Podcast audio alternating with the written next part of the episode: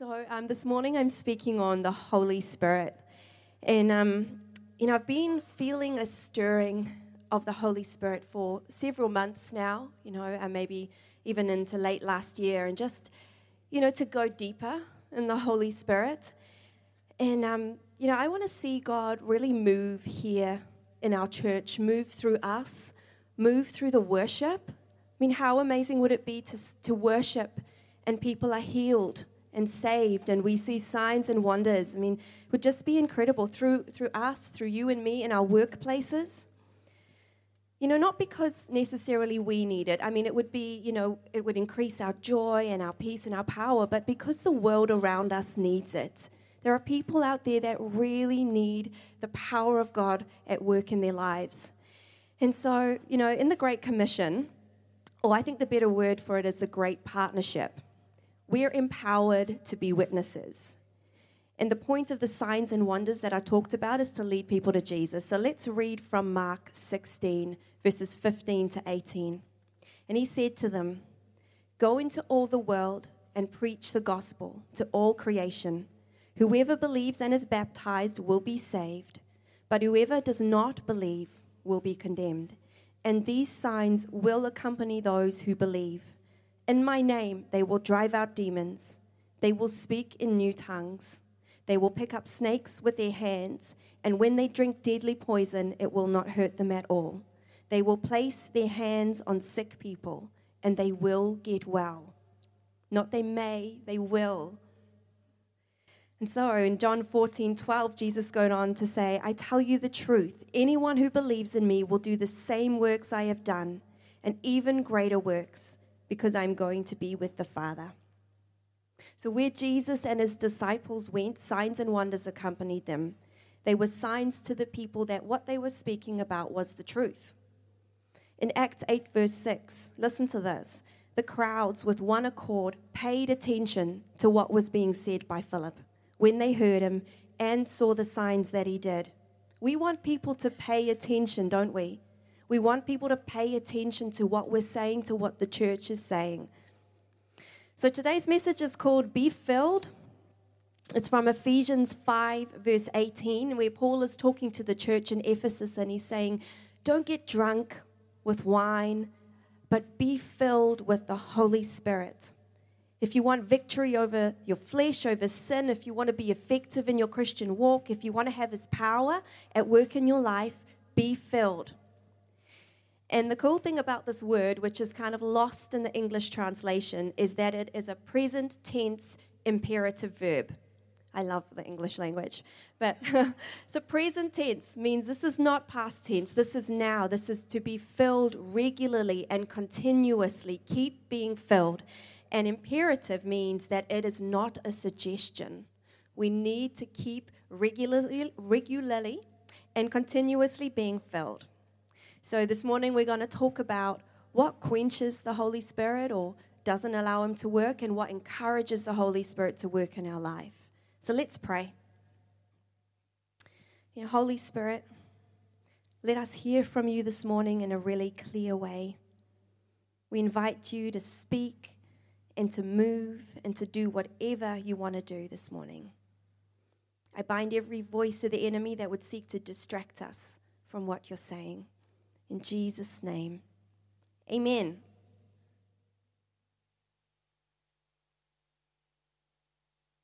So, who enjoyed conference?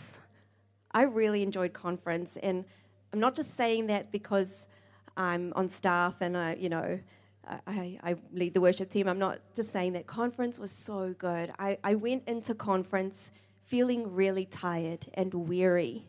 And I came out of conference feeling energized and, refired. And that wasn't because the music was good. I mean, it was good, right? It was really good music. And it wasn't because the speakers were amazing. They were, they were amazing speakers. But it was the Holy Spirit that was working in us and among us. And he was working because we were hungry for him to do so. And we were reminded at conference that the early church was Pentecostal. They were filled with the Spirit. They spoke in tongues. There were signs and wonders. There were healings. At what we now call Pentecost, they gathered together and tongues of fire appeared on their heads, and they spoke in other languages. So we're going to read that from Acts 2, verse 1. When the day of Pentecost came, they were all together in one place. Suddenly a sound like the blowing of a violent wind came from heaven and filled the whole house where they were sitting. They saw what seemed to be tongues of fire that separated and came to rest on each of them. All of them were filled with the Holy Spirit and began to speak in other tongues as the Spirit enabled them. And then in verses 5 to 8, it goes on to say that the people around them, the people staying around them, paid attention. So again, they took notice and they paid attention when they saw the Holy Spirit poured out. So people take notice when that happens. And as a result of this outpouring, there were salvations, signs and wonders, unity, generosity, exponential church growth. So amazing the Holy Spirit is. So, and at conference there were 25 impact kids, so that is the ages 11 to 13. They were baptized in the Holy Spirit and spoke in tongues. I mean, so cool. The Holy Spirit is no respecter of age. He simply responds to hunger. And I was like a little bit jealous hearing that. You know, Tasi and I have been talking, like, I want that for our sons. I want that for the youth in this church. Who's with me? I want them to be filled with the Spirit. And so Tasi and I have just committed to praying for that and going after that for our sons. And when I say, like, we're going after that, that doesn't mean we're trying so hard that he's going to do what we say. No, because we can't control God. It would be not good if we could control God, right? But I just mean that we are really going in, we're hungry for it, and we're asking God. So we don't know when or how the Holy Spirit will show up, but there are things that we can do to encourage him to come and work, things that attract his presence. And conversely, there are things that we can do that quench him and don't allow him to work. The Holy Spirit came as a fire at Pentecost. So quenching is about extinguishing a fire, putting out a fire. 1 Thessalonians 19 says, "Do not quench the Spirit." And so we're going to talk about a few things that quench the Spirit. But before I begin, I just want to say that it's not to condemn us. It's never to condemn us. It's always just for you to listen to the gentle nudge of the Holy Spirit, who loves you so much and who wants you to grow. And we have all done these things from time to time. We all quench the Spirit at times because why? We're not perfect. We're sinful and we live on this side of eternity. So this morning, my encouragement is for you to listen to that gentle voice of the Holy Spirit. Don't listen to condemnation. That is not God, but listen to that gentle nudge. So the first thing that quenches the Holy Spirit is sin. And sin grieves the Holy Spirit. And you may be thinking, well, how does that work? Because we all sin every day, right? We can't be perfect. But this is more talking about unaddressed habitual sin. So, you know, sin that keeps going. We keep going around the same things and we don't address them. And our sin will be a consistent struggle in our lives, like I said, but it should not be an unchallenged habit. I may fall into sin, but I will not walk in sin.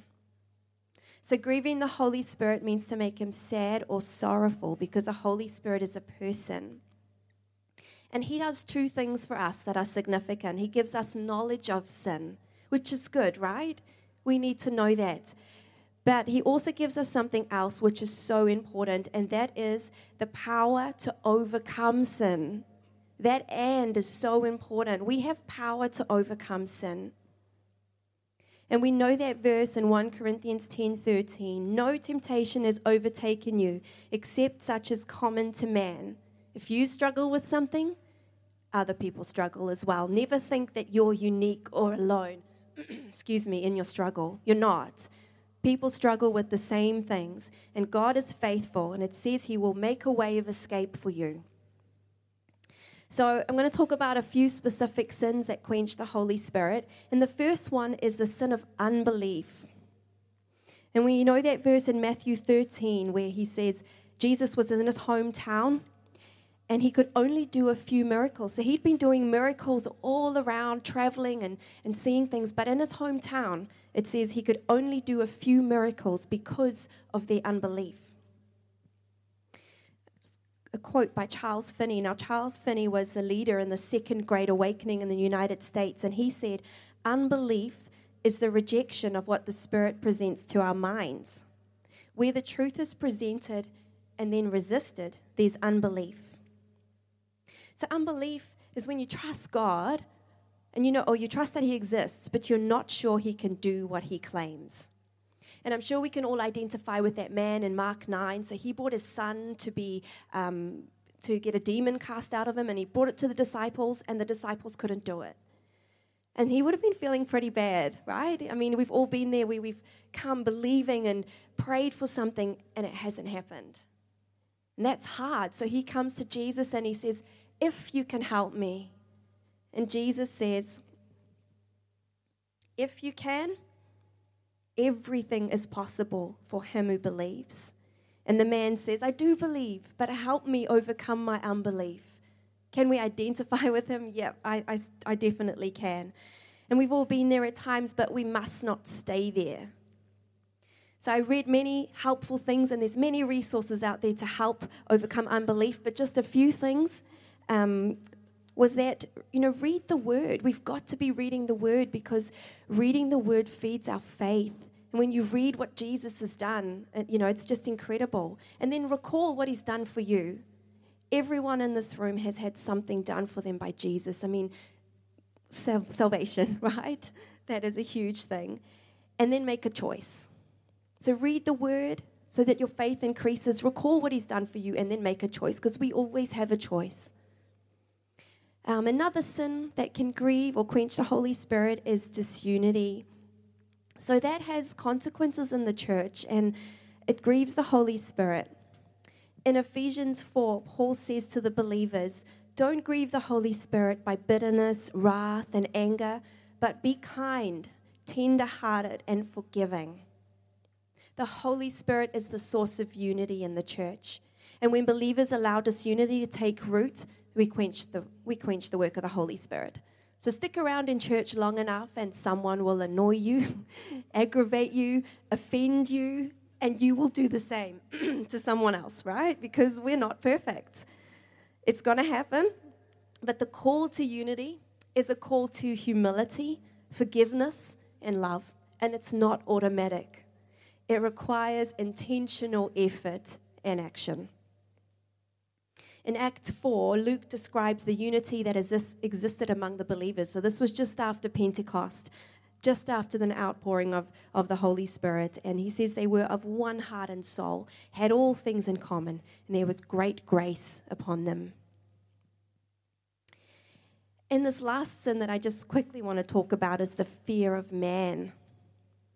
The fear of man lays a snare, but whoever trusts in the Lord is safe. That's from Proverbs 29:25. So when we fear anything but God, we're giving room for the Holy Spirit to be quenched.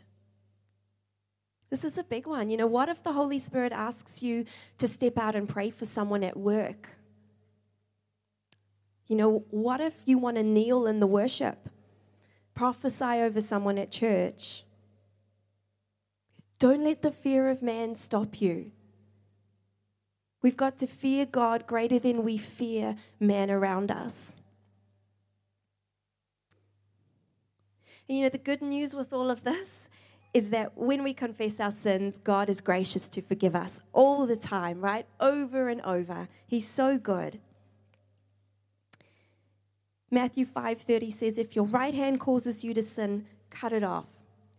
And this is obviously not literal. We're not going to go off cutting off our hands or, you know, gouging out our eyes. But, you know, just talking about how important it is to deal with sin. And confession and repentance are always a mark of a move of the Holy Spirit. God's power is released after a time of cleansing. And every great historical move of the Holy Spirit has this in common.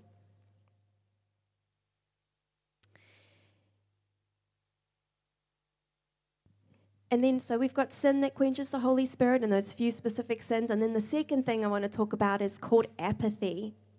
Who's heard of apathy? It's a funny word, yeah. And this means a lack of interest, enthusiasm, or concern. So when we allow our spiritual walk with the Lord to become just about obedience, just going through the motions without the power of the Spirit, that's apathy. It breeds a lack of action. So you say, oh, I can't be bothered, and a lack of love. You go, oh, well, there's a tragedy happening over there, but I'm okay over here, so I'm not going to do anything. Apathy results in atrophy, which is when your muscles waste away, your spiritual muscles. So we need to be moving in our Christian walk. James 4:17 says, whoever knows the right thing to do and fails to do it, for him it is sin. So notice it's not that we don't know what to do, it's just that we don't do it.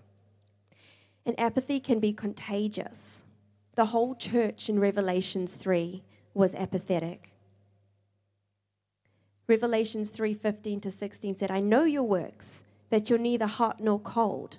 So then because you're lukewarm and neither hot nor cold, I will vomit you out of my mouth. So as always, there's good news. There are remedies for apathy, and we've all been there at some point in our lives. And so to address apathy, we need nourishment, time spent in God's presence. And if you need to start with just little steps in each of these areas, then do so. We need exercise, which is our spiritual disciplines. I can't stress it enough how important that we keep reading the Word, we keep praying, we keep meeting with other believers, and action. Luke 12, the story of the faithful steward. Blessed is the servant whom his master will find so doing, taking action. So, just as there are things that quench and grieve the Spirit, there are things that invite Him. And this is the exciting part, church. When we give God just a little, He comes, He meets us fully. And I love that. He's so gracious and eager to fill us and to meet with us. And the number one thing that the Holy Spirit responds to is hunger. When a child is hungry, what do? They go and ask an adult. They ask them for food. And when we're hungry, what do? We go and get some food. We go to the kitchen, we cook ourselves something. So it's asking and taking action. Our Father loves to respond to us when we ask Him. Hunger is the landing strip of the Holy Spirit. You think about an aeroplane, thinking, where am I going to land? Hunger, hunger will set you apart, and let the Holy Spirit land on you. So invite Him, ask Him into your life. Be baptized in the Holy Spirit. To be baptized in the Spirit means you yield completely to His working. And the Word tells us, as we've already seen this morning, that speaking in tongues is a sign of being filled with the Holy Spirit. In Acts 2:4, it says, they began to speak in tongues. And that word means it carried on. So they carried on. It was the start of something. And also in Acts 10, Peter speaks about the Holy Spirit falling on the Gentiles. So this was very new, Before then it was, ministering to Jewish people, but now it was the Gentiles. And again, speaking in tongues was a sign, an outward sign that the Holy Spirit had fallen on the Gentiles. And I want to spend just a little time here talking about tongues because I had a bit of a funny experience with it when I was younger. And, we don't hear a whole lot about it from the front. We know it exists and we know people operate in this spiritual gift, but don't hear a whole lot about it. And when I was 18, I think I've shared here before, I grew up as an Anglican. So it's a little bit different, a little bit more conservative, And when I was 16, I wanted more. I wanted to, that relationship with God. I wanted to feel the Holy Spirit. And so I moved away to a different church. And in this church, there was a big youth camp. So I went away and I got baptized. I've shared before. I just fully clothed, jumped into the pool, not jumped, I walked in, but, you know, I was fully clothed. I was just hungry for God, and I went in and got baptized. But the night before that, so I just did it backwards, but that's okay. A night before that, there was worship, and I remember the song, I'm coming back to the heart of worship, and I lifted my hands because you don't do that in the Anglican church, and I was like, oh, you know, like my hands are up. And I felt really good, and I was hungry for God, and then they called people forward who wanted to be baptized in the Holy Spirit. And I'm like, I don't know what that is, but I'm just going to go forward because I'm hungry for God. And so I went forward, and they prayed, and then they, you know, they were like, just start speaking. And I was like, speaking what? Like, I don't understand. Like, I didn't have any concept. And then you know, they took us aside. So, you know, anyone who didn't speak in tongues, come to the side. And I was, oh, gosh, you know. So we went to the side and still didn't speak in tongues, you know, even. But that's okay. You know, I got it right a bit later. But that's why I wanted to talk about it because, you know, maybe you don't know what it is. And I didn't know what it was. But it is a spiritual gift. So we read about the spiritual gifts in 1 Corinthians 12-14. So if you don't know what I'm talking about, that would be a great place to go and study the Word. And I put on Radio Rema the other day, and Joyce Meyer said something that caught my attention, and she said, teaching only becomes revelation for you when you go away and study it for yourself. So I encourage you to go away and study what I say and, you know, test it against the Word. You know, when you pray in tongues, your spirit is in direct contact with God. Provides a way for you to pray about things that you'd not even think to pray about or are aware of. You know, when we go to pray, and we all do this, we go to pray and we have our biases, you know, what we think.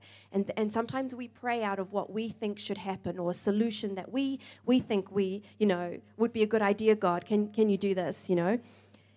And the Holy Spirit, praying in tongues kind of circumvents that because we pray in line with the will of God. 1 Corinthians 14:4 says, anyone who speaks in a tongue edifies themselves. And edify means to instruct or benefit morally and spiritually. How cool is that? The Holy Spirit instructs us and benefits us through speaking in tongues. And Paul encouraged believers to desire spiritual gifts. So it's good to desire these things. And Paul used it extensively in his own prayer and worship times. In verse 18, he says, I thank God that I speak in tongues more than all of you. And I guess why I'm speaking about it as well is because I haven't used this gift in my life to its full potential or extent because I grew up Anglican and it was really different, and I was really stirred at conference, you know, for more of God and to use tongues as a means to have more of the Holy Spirit operating in my life. And so there are those of you this morning who have been filled in the Holy Spirit and speak in tongues. Well, my word for you today is be filled continuously and regularly, like a phone top-up, right? You need to keep topping up, keep paying your phone bill, keep topping up with the Holy Spirit. Are you drawing on His help every day? He's your aid, your ally, your comforter, your intercessor. Reverend Tim McConnell says, although the Holy Spirit has pursued us from the very beginning and we have yielded to His offerings, there is always more of Him to experience. But just maybe some of us have settled for so much less than what God has planned for us to have. And like I said before, when we're hungry, we go and get some food. If we're really hungry, we don't go and take a little nibble of bread, right? We take a whole plate of food, and that satisfies our hunger. We don't take a nibble and expect to feel full and empowered and energized because it doesn't work that way. And how much of the Holy Spirit we have in our lives is up to us. We choose. You know, very little happens with God automatically. If you and I desire to be filled with the Holy Spirit, we have to ask and take action. And sometimes you may feel like I was feeling in the months before, you know, just feeling that discontent. You know, not satisfied with the status quo, just wanting more. And that can be the Holy Spirit drawing you. You know, he's drawing you closer. You're feeling discontent. Hunger is an active state. It results in you seeking out the object of your desire that will satisfy your need. Hunger results in motion. So my hunger for the Holy Spirit is causing me to do things, take action. Tasi and I have been praying more together, getting on our knees together, asking him to increase in us and increase in our sons. What we spend time on will flourish. And we, you know, often we want to take the shortcuts. We want to be like, just fill me, Holy Spirit. You know, 2 minutes, let's get on with my life. But sometimes it takes time in his presence. So hunger and apathy are completely different sides of the coin. So, you know, if you want to counter against apathy, ask God to fill you with hunger again. Blessed are those who hunger and thirst for righteousness, for they shall be filled. Say it with me. Shall be filled. Say it again. Yeah, no ifs or buts, right? You shall be filled if you hunger and thirst. So are you hungry for the Holy Spirit?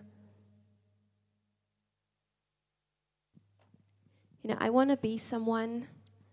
and for this church to be a place that is just overflowing with the Holy Spirit. Because not only will we increase in joy and in peace and in power, and we'll see the breakthroughs that we're asking for, but the world around us will be impacted. The community of Parnell will take notice when the Holy Spirit starts to move here. Just like in those verses in Acts, people took notice. And I want our community to take notice. So I'm just going to invite the worship team to come up.